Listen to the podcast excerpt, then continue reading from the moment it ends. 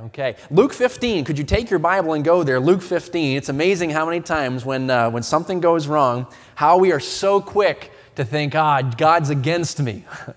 and actually, like we looked at on Sunday, it may be God going after Jonah. So I'm, send, I'm, actually sending a whale. That's actually what I'm doing for you. I'm not against you, I'm actually for you. We looked at Sunday uh, morning at the topic, really trying to understand not just what God does, though certainly we looked at that, but understanding who God is. And I made that point several times, at least I tried to make that point several times, because it's a very, very important truth to come to. Uh, just a couple weeks ago, I was preaching at a camp where I did an eight part series on discovering who God is. Now, as an evangelist, I don't do series. We do topical messages and things like that, but the Lord led on, on that.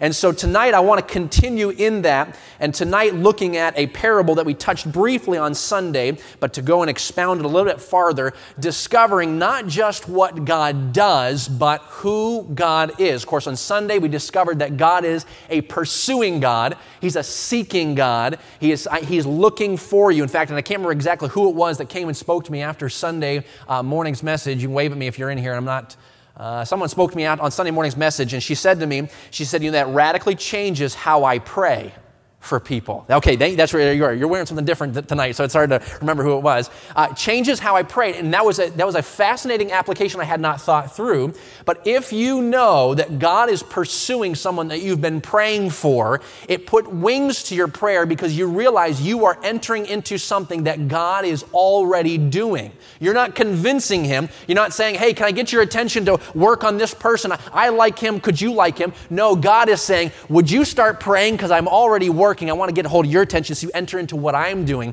It changes how you pray. In fact, I was talking to my dad today, and he asked me, he said, Would you enter into prayer with me for a man that he's been seeking the Lord for for a number of years? A man who uh, he said if, if it wasn't for his children in his life, he would commit suicide. He said God has brought him so close, but he's not ready to trust Jesus yet. He said God's pursuing him. Pray with me that God would continue. So, what I'm doing is I'm entering into the journey that God has already started. If you'd like to be a part of what God's doing, you can start praying for people because God is pursuing. Now, tonight, we we, uh, we, we touched on this parable in Luke chapter 15, and that is of the prodigal son. And tonight, I want to spend a little more time on it. If you're familiar with those stories, and I mentioned this on Sunday, you have a trilogy of, of parables, three parables together, all teaching really the same truth that is the lost coin, the lost uh, sheep, and then the lost son. The lost coin, the lady that she has some coins, loses one, searches the house until she finds it because she has to find it. The lost sheep, where the shepherd has a hundred, loses one he, he sets the 99 aside, says, I've got to find that last one. And then the final of the three stories is that of the prodigal son. That's what we've heard it named as, or could be also called the, law, the story of the lost son. And here, Jesus goes into a greater detail in expounding this, this uh, parable. And of course, you know there's much to the second half where he's dealing with the older brother, and really that is part of the main thrust in Jesus giving this parable. Is he's speaking to the Pharisees and saying, You are the older brother. And for those of us who live in a conservative uh, Christianity, we need to take to mind and to heart that sometimes we can be a lot more like the Pharisees than we realize, and we would be helped by listening to that parable. But what we're going to look at tonight is the first half. And so let's read it here together, uh, starting in verse 11. The scripture says this so Luke 15, verse 11. And he said, Jesus speaking, a certain man had two sons. And the younger of them said to his father, Father, give me the portion of the goods that falleth to me. And he divided unto them his living. And not many days after, the younger son gathered all together and took his journey into a far country, and there wasted his substance with riotous living. And when he had spent all, there arose a mighty famine in that land, and he began to be in want. And he went and joined himself to a citizen of that country, and he sent him into his fields to feed swine. And he would fain have filled his belly with the husks that the swine did eat, and no man gave unto him. Verse 17. And when he came to himself, he said, How many hired servants of my father have bread enough and to spare, and I perish with hunger? I will arise and go to my father. I will say unto him, Father, I have sinned against heaven and before thee, and am no more worthy to be called thy son. Make me as one of thine hired servants. And he arose and came to his father. But when he was yet a great way off, his father saw him and had compassion on him and ran and fell on his neck and kissed him. And the son said unto him, Father, I've sinned against heaven and thy sight. I am no more worthy to be called thy son. But the father said to his servants, Bring forth the best robe and put it on him. Put a ring on his hand and shoes on his feet, and bring hither the fatted calf and kill it, and let us eat and be merry. For this my son was dead and is alive again. He was lost and is found. And they began to be married. Oh, what a joyful story, is it not? It's known as the, the story of the prodigal son. Do you know what the word prodigal means? I asked it to a group of teenagers last week. I said, Do you know what prodigal means? And one says, uh, Someone who runs away. Well, maybe we would think that because of the story here, but the word prodigal actually means to lavishly, excessively pour out onto something. So in this case, it was finances. If I, was going to put that into, uh, into a sentence today, I could say, uh, you know, the Amandis had us over for dinner, and, and Miss Cassandra, she made an apple pie, and my slice of pie, she was prodigal with the cream meaning she was lavish, excessive, so much that I said, This is a good piece of pie. I mean, this is what we're talking about. I look at that and say, There's so much cream here. The idea is it's just an excessive amount. The story is known to be the prodigal son because of his excessive spending of his father's wealth, but really, this story could be called the prodigal father because here we see an excessive, lavish forgiveness. Tonight, I want to bring a message to us that we would discover that forgiveness is not just what God does, forgiveness is who He is.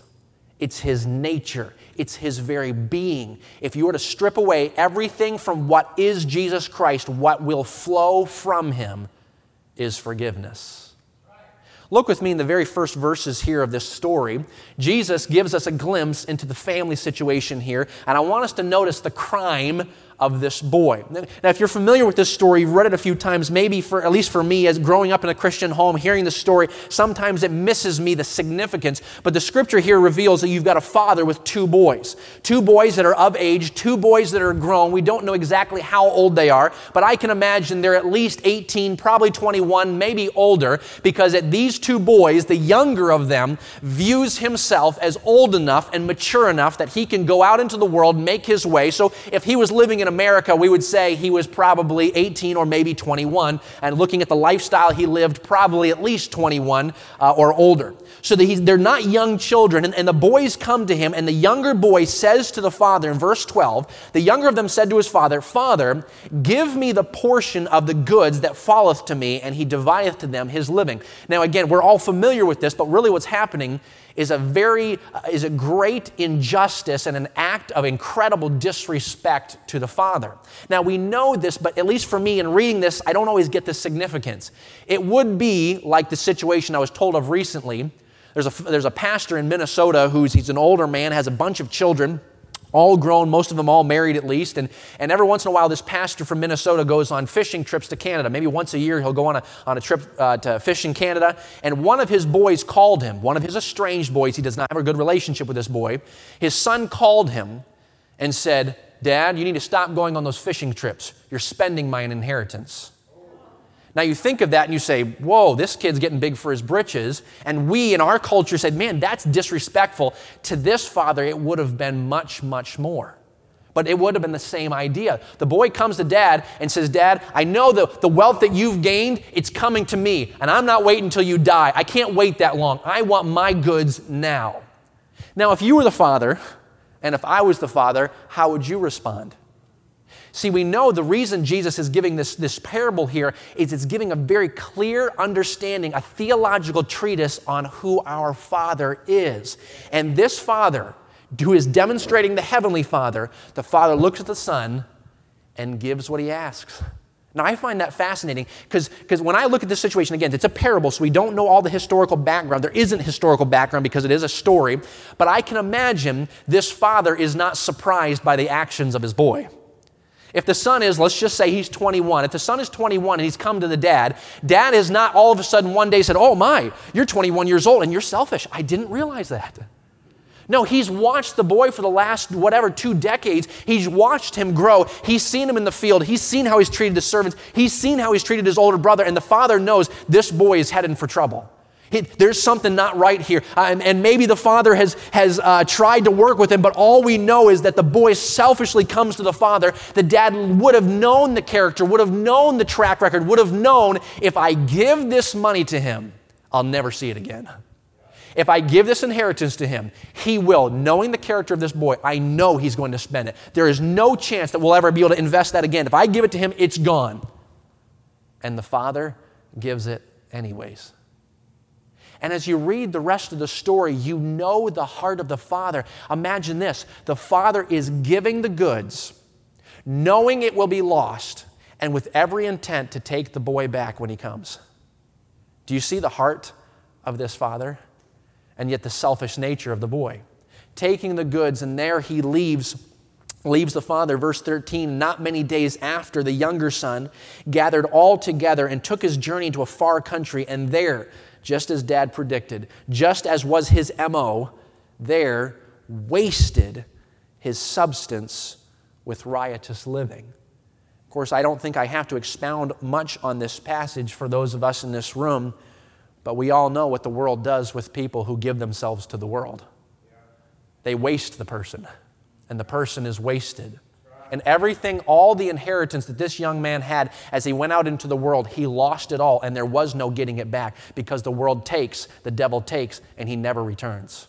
In fact, he charges far more the price than Jesus ever charged, and he, he charges with interest. I heard a story not long ago of a couple who had grown up in California. The uh, husband was a part of a, uh, a recording. He, was a, he, he played trombone in an orchestra who would record large movie soundtracks. The wife, she worked for a, uh, a, a, large um, stage production there, uh, doing, I don't know if they were, they were, they were, some of them were musicals, and it wasn't Broadway because it was out in California, but she was doing all these big stage performances. And uh, her backstory is pretty incredible. She had once been a student at Bible college, married a preacher, and then divorced him for her desire to be in California. She marries this man who's now a trombone player, and there they continued their life of sin. She's saved, he's not saved. And he said his testimony is unbelievable. He said, For 20 years, he said, I didn't wake up at night, or I didn't go to bed at night and wake up in the morning. He said, For 20 years, I passed out and came to. That's the life I lived.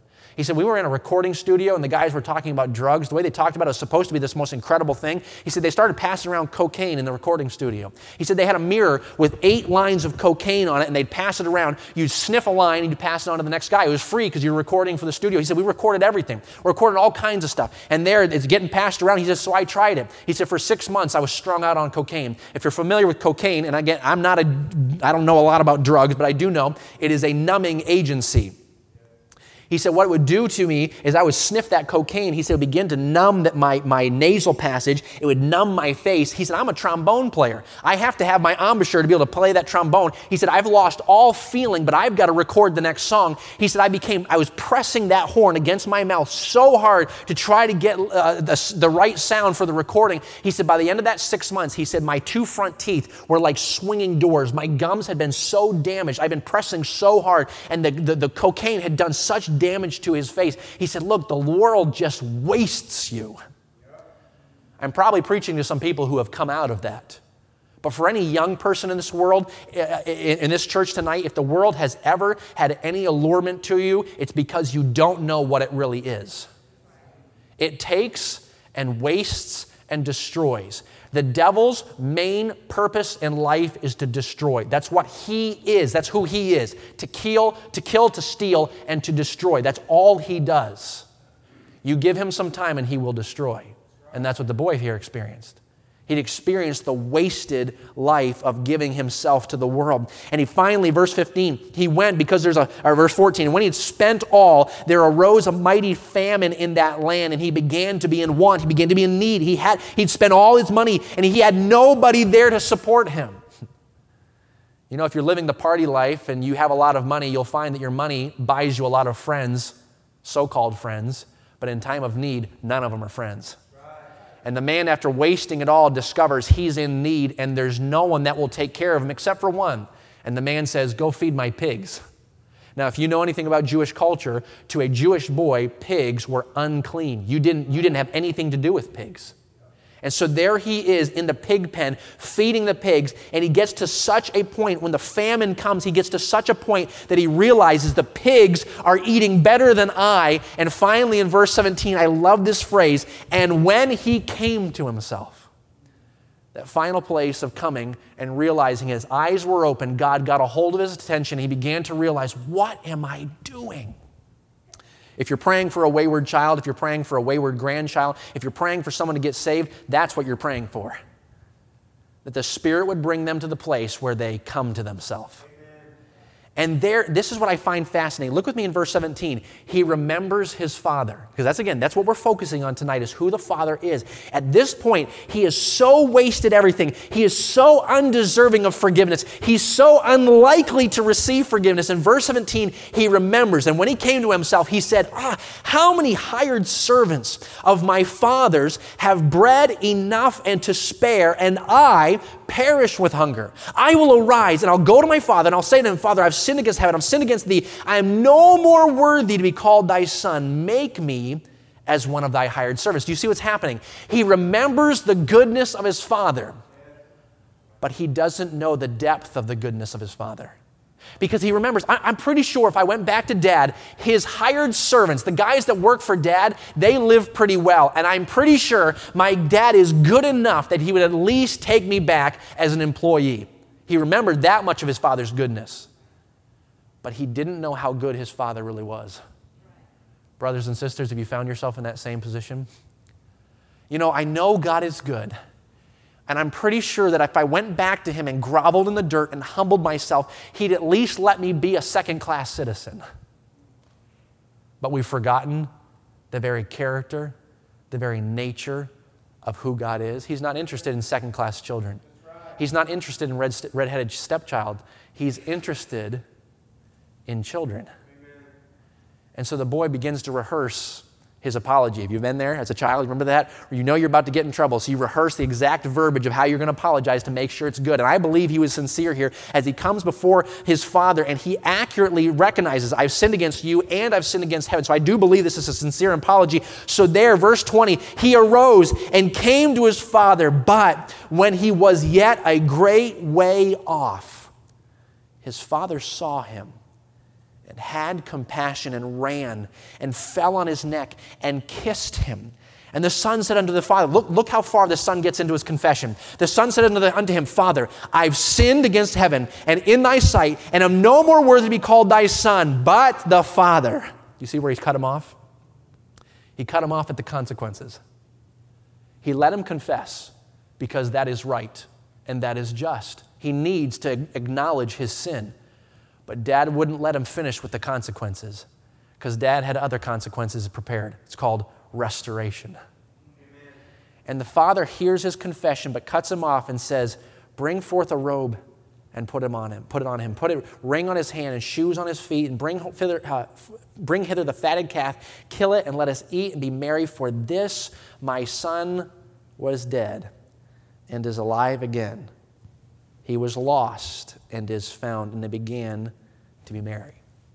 Church family, my desire tonight is just that you would see your Heavenly Father. See, it burdens me that some of us have come to church and we've gotten to know who God is supposed to be, and yet in our heart, who God is and who God's supposed to be are two different people. I was talking to a man a couple years ago, it was about two years ago. We were outside of our apartment building. This was back when we had an apartment, and he had pulled in with his vehicle, and he's a guy that had just moved into the apartment building, and I wanted to get a chance to talk to him. And so I went up to him and and I said, Hey, how are you doing? He said, Hey, my name's, he shared his name, and I can't remember what it is now. And we, we start uh, small talking, and, and uh, he, he tells me that he's grown up in America, but he is now trying to convert to Islam. And so he's starting to tell me all about his Muslim faith, and, and so I'm trying to share with him the gospel. And he made this statement. He says, Well, you know, you and I, we have the same God.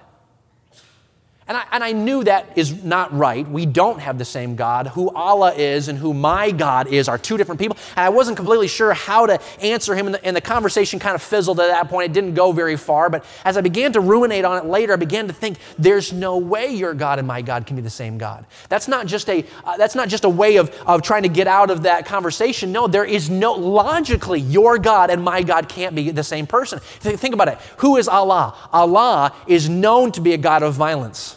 He's known to be someone who is who domineering, who requires you better pray every time, uh, every day, multiple times a day. And if you miss one prayer, I'm going to judge you. That's who he is. You say, I'm not sure about that. You, you ought to talk to Michael Garamy. He's been here before. He can tell you who Allah is.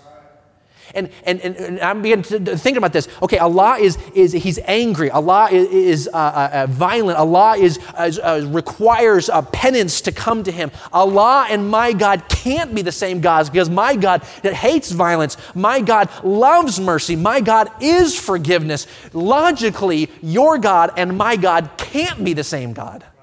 It would be like if that guy came up to me and says, Hey, I saw your dad yesterday.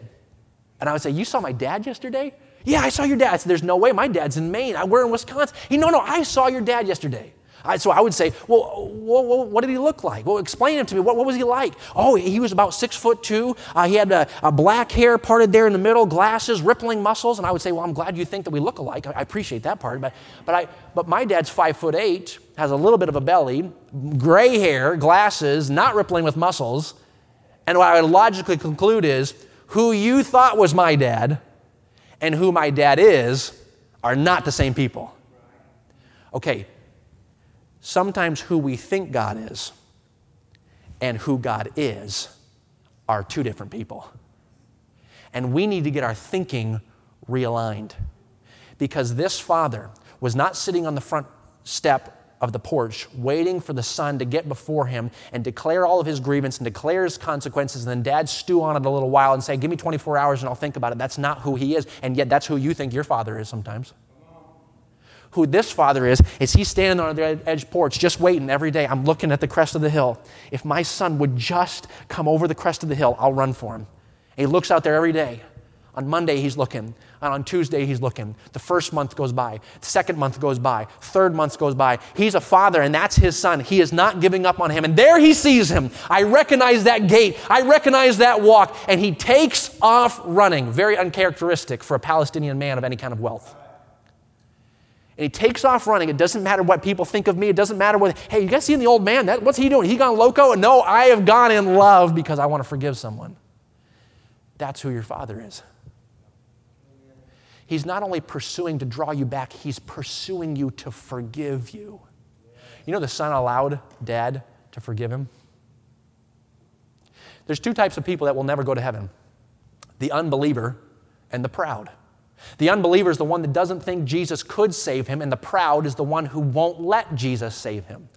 There's two types of Christians that stay out of fellowship with Jesus the unbeliever and the proud the one that does not think that Jesus is good enough to forgive him, and the one who doesn't want to be forgiven.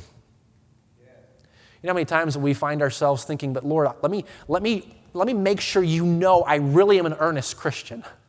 Let me go down forward to the altar and, and make sure you really know I mean it this time. I know I broke it, but next time I won't do it. God, let me do three weeks of devotions. Let me, I'll go soul winning three weeks in a row. Uh, Lord, I'll do prayer time three weeks in a row. And then maybe once I've worked up my track record so it looks good, then I'll let myself be forgiven. And Jesus is saying, that's not what I'm looking for because you think you've got something to do with it. I want to lavish my prodigal forgiveness on you when you, have, when you don't deserve it because then it proves how much I love you. Amen. Amen.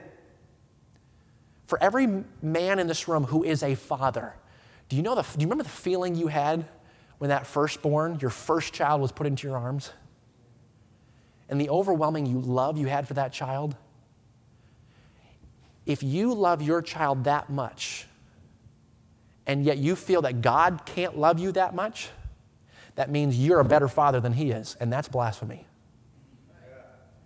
If you are a father in this room, if you're a mother in this room, you know the feeling of longing. Look, I, when, when, when my two children, well, Gil, or Ginger is too young, well, she's, she's young enough to sin, but I, we don't haven't got to that point yet. But, but Gilbert, two and a half, he's old enough to, to, to be disobedient. I do not put him on the couch and say, We're going to think about this for six hours until you prove to me that you really want to be a good son. I'm longing. I, I love that kid more than he knows. I'm longing to show him my forgiveness. When we have a, a, a, uh, uh, uh, situation of discipline, I administer the discipline, and he there dries his tears, and he says, Daddy, I'm sorry, would you forgive me? I'm saying, Yes, I couldn't wait for you to ask. And he still starts to weep and he gets off my lap. I will not let him leave the room because I want him, we're not leaving this room until you know, Daddy and you, we're good. I'm not letting you continue to cry. I'll take my thumbs and wipe away his tears. You fathers have done the exact same thing. Wipe away his tears because I want you to know it's okay. We're, you're forgiven.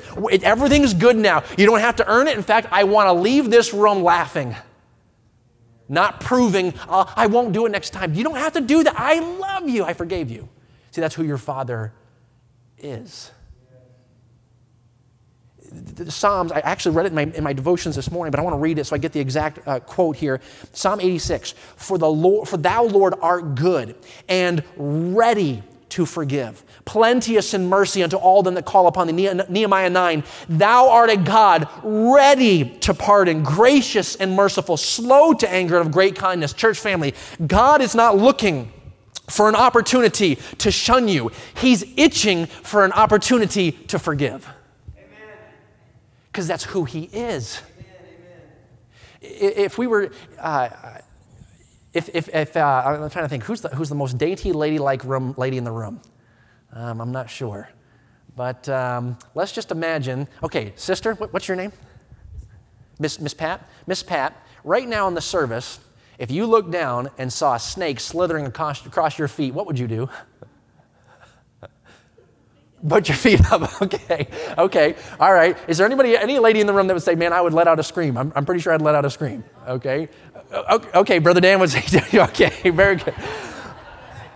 So the truth is, we're all sitting here tonight. We, we, look, we look fine. We look nice. We're sitting here staid and conservative, very, very, very, uh, you know, just very nice.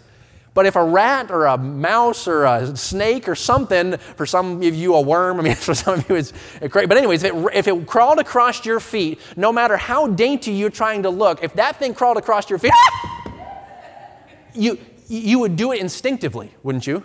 Some of the ladies would, okay, maybe some of the guys, but you would do it instinctively. It, it, you wouldn't even have a chance to think about it.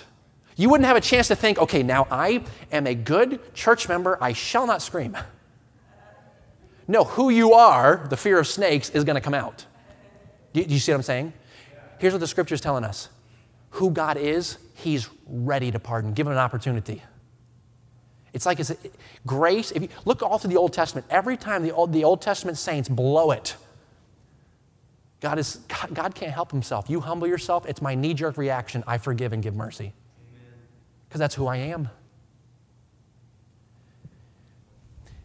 You ever heard the phrase, um, we're going to find out what you're made of? You ever heard that phrase? Sometimes you'll hear it in the military uh, uh, context. Uh, maybe it would be the SEALs or the Green Berets or something like that. You, uh, their, their desire is to get to the very core of a man. Okay? Uh, in the Navy SEALs training, there's uh, the, the attrition rate, the, the fallout rate is something like 76, 78%. So if they get a group of 100 guys, they're looking to whittle it down, and, and, and the, the average rate is they'll only end with about 22 guys out of 100. And that's by design because they're trying to strip away every boy who's doing it because they think the girls are going to like a Navy SEAL. They're trying to strip away any guy who's going to fail on the battlefield because he doesn't have it mentally. They're trying to strip away anything that any guy could lean on, and they want to find out what are you made of. And so that's what they do. During Hell Week, they, they take away everything. They take away comforts, they take away clothing, they take away warmth, they take away everything, they take away sleep, food, and they put you through torment because they want to find out at the very core of who you are when everything has been stripped away your friends, your family, your Facebook, everything, when it's all gone and we get down to who you are, we want to know what's coming out. Okay, they find out what they're made of. When Jesus Christ was on the cross, everything had been stripped. We've seen paintings and they put him in a loincloth, but he wasn't in a loincloth. Part of the shaming was to strip him naked.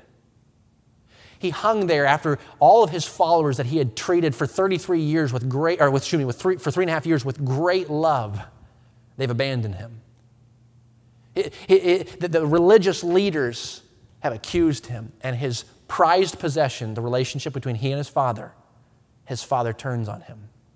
He's been put through an excruciating pain. He's hanging there in agony. Pain reveals who a person is. Bang your head on the, uh, the uh, kitchen cabinet, and it reveals who you are, right? Pain reveals who you are. And you know what came out of Jesus? Father, forgive them.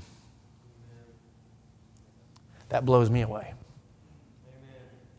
But that's who God is. It's his very nature. It's, his, it's the core being of who he is. Brothers and sisters, if you're, if you're living in sin right now or living in an unconfessed state because you're nervous about God's forgiveness, you need to realize you've got a warped view of who God is because that's not your Jesus. Because who Jesus is, is prodigal forgiveness in Ephesians chapter 4. I'm going to read it again because I'm not going to be able to quote it right. In Ephesians chapter 4, the scripture gives us a list of, of reasons, uh, w- w- sins to deal with. He says, Let all bitterness and wrath and anger and clamor and evil speaking be put away from you with all malice, and be ye kind one to another, tender hearted, forgiving one another, even as God, for Christ's sake, hath forgiven you. Now, we're all familiar with that passage, but there's two phrases, two wordings that fascinate me. For Christ's sake hath forgiven you. So, the understanding here, for Christ's sake, what God is saying is, what, what, what the scripture is revealing to us is, God is saying, that person who has hurt you, the person who has, has been unkind to you, the person who has mistreated you, God is telling you, I've already forgiven them. So, for my sake, would you forgive them too? You say, but Lord, you don't know what they've done to me. You don't know how they've treated me. Lord, you don't know how they've made me feel inhuman. Lord, you don't know the way they backbit me. Lord, that's a believer. They're not supposed to do that. Lord, you don't know. And the Lord says, For my sake, I've already forgiven them. Think at church, Christ Every sin of this world has been forgiven. Now, some men do not live in forgiveness because they will not take the forgiveness of Jesus Christ. But every sinner who has sinned against God, Jesus has already said, I've taken care of the sin if you'll humble yourself. So, from Christ's perspective, he's saying, I've provided forgiveness. You are forgiven if you would but take it. So, when we come to him with a hurt, Jesus is saying, They hurt me too, and I've forgiven. So, for Christ's sake, would you forgive too? But he doesn't finish there. Not only for Christ's sake, he says, for Christ's sake, he's forgiven you, he's forgiven me. Do you ever find yourself feeling, well, but Lord, I'm more forgivable? Lord, I'm, I'm much more uh, uh, put together. I, I'm easier to forgive than so and so. We would be helped by taking some time to just reminisce on the ugliness and the sinfulness of our heart before we got saved. We would be helped if we would take some time and just realize what kind of a sinner we are outside of the grace of Jesus Christ. And when you begin to have an accurate portrayal of who I am, it changes your perspective on somebody else, and you can begin to enter into with joy to the work of Christ in forgiveness. I want to conclude here with this. You're familiar with the old hymn. Hallelujah, I have found him. Think about these words feeding on the husks around me till my strength was almost gone. Longed my soul for something better, only still to hunger on. Hallelujah, I found him, not it, I found him. Whom my soul so long has craved. Jesus satisfies my longings through thy blood I now am saved.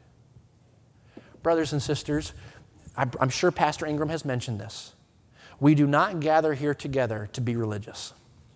We do not gather here together to be spiritual. We don't gather here together to be conservative. We gather here together to know Christ. I, I was listening to a message by A.W. Tozer today, and it fascinated me because when I think of A.W. Tozer, I think of a great man of faith, and he says, Man, he said, I hate people who are religious. He said, I have, since I was 18 years old, started being a preacher. He said, I've actually tried not to sound like a preacher because I don't want, and he was growing up in a day when formalism was everything. He said, Look, I don't want anything to do with that. I want to know Christ. When you begin to know who God is, you accept the lavish forgiveness without trying to convince him that you're forgivable without trying to lay on yourself the, the, the, consequences that you think justly I deserve, so to make me more forgivable. Because, Lord, if I go through these consequences, then I could understand how you could forgive me because I paid for it. And the Lord's saying, Stop trying to pay for it. I already paid for it. You're forgiven because of my work, not because of yours. Amen. Some of us in this room need to stop taking three days to humble ourselves and accept the fact that a forgiving God wants restoration in a moment. You don't have to wait for Sunday when the altar is open. You don't have to wait until you get home and have a chance to talk to your wife, though that is necessary and helpful. You can have restoration immediately. You can have forgiveness immediately, and then you don't have to live in the pig pen for the rest of the day trying to make sure you really feel forgiven. When you begin to understand who God is, forgiveness is what pours from Him. Brothers and sisters, might you need to access some forgiveness tonight? Not convincing God, not pleading with God, just letting Him forgive you. Maybe some of us in this room need to give some forgiveness by remembering how much I've been forgiven, so for Christ's sake, we will forgive. Can I ask you all to bow your heads with me tonight? Close your eyes.